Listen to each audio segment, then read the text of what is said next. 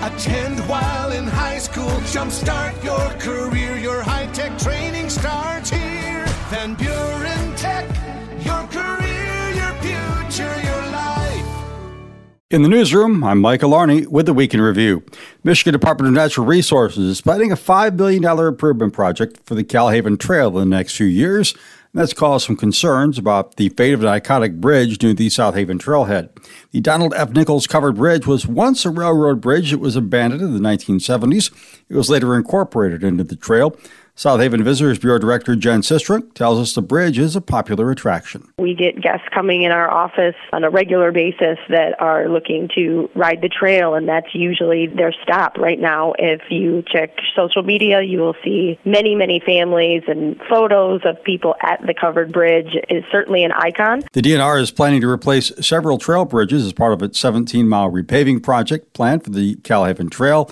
That has locals worried that the covered bridge might be lost. Sistrunk says they're willing to work with the DNR. We understand that there are some major renovations that need to be done to the bridge. Uh, right now, they're not releasing exactly what their intentions are, but our hope is that we can work with the DNR to make sure that we come up with a solution that works for everyone. She says if there's some fundraising element that could come into play, the Visitors Bureau would be interested in being part of the conversation. The DNR has not said what its design plans are for the Donald F. Nichols Bridge. That can be seen on the cover of the current issue of Pure Michigan magazine. The DNR told us in July they're planning to start the $5 million project on the trail in the next few years. Hartford Public Schools will be getting over $1.5 billion from the Environmental Protection Agency to purchase four electric buses. The grants are through the EPA's Clean School Bus Program. They total $54 million in Michigan. They were announced by U.S. Senators Debbie Stabenow and Gary Peters. Cassopolis Public Schools will be receiving nearly $1.2 million to buy three electric buses. EPA's Clean School Bus program is helping states accelerate the transition to zero emission vehicles, produce cleaner air in and around schools and communities, and save schools money. The program will also drive demand for American made batteries and vehicles, along with boosting domestic manufacturing and creating good paying jobs. A simple road maintenance project to our south, just a little bit in Hager Township, has led to some meetings involving several county and township officials. Speak at the Thursday meeting of the Berrien County Board of Commissioners, Commissioner Dave Vollrath said the Berrien County Road Department in September applied RAP or recycled asphalt pavement to Tulip Road. That's a cost free way to shore up an unpaved road and prevent washouts. However, Vollrath says not everybody was pleased. We got a complaint last month. A gentleman who doesn't even live on that road, but he walks on the road and takes his dog for walks on the road. He doesn't like the smell. He doesn't like the way it is. He doesn't like the chunks. He had a lot of complaints, but he didn't have anything that concerned driving on the road. A meeting between the road department, Vollrath, the township supervisor, and the resident took place. Township supervisor requested that the RAP be removed, something that Vollrath says isn't feasible.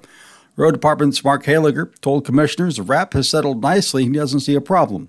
Chairman Mac Elliott had this to say. I think on behalf of all of us, I'm going to say we appreciate what you've done, appreciate taking the time to go out and meet, and I'm mindful of that expression no good deed goes unpunished. Heiliger told us the RAP is just leftover asphalt from other paving projects. It's poured and then milled over and flattened.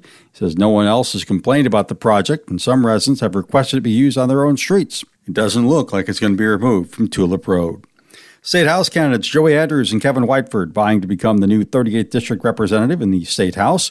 Both took some time to talk to former Berrien County Prosecutor John Smetanka to talk about what they believe is the most important issues facing the Lakeshore District. Here's Whiteford. Anybody who has ever dealt with me in my entire life, they could say, man, this guy, whenever he said he was going to do something, he did it. I will make things happen. I will work with people as long as they become workable. The results that you will see with me, I feel that we will have people working on both sides of the aisle to try to make things happen for the people.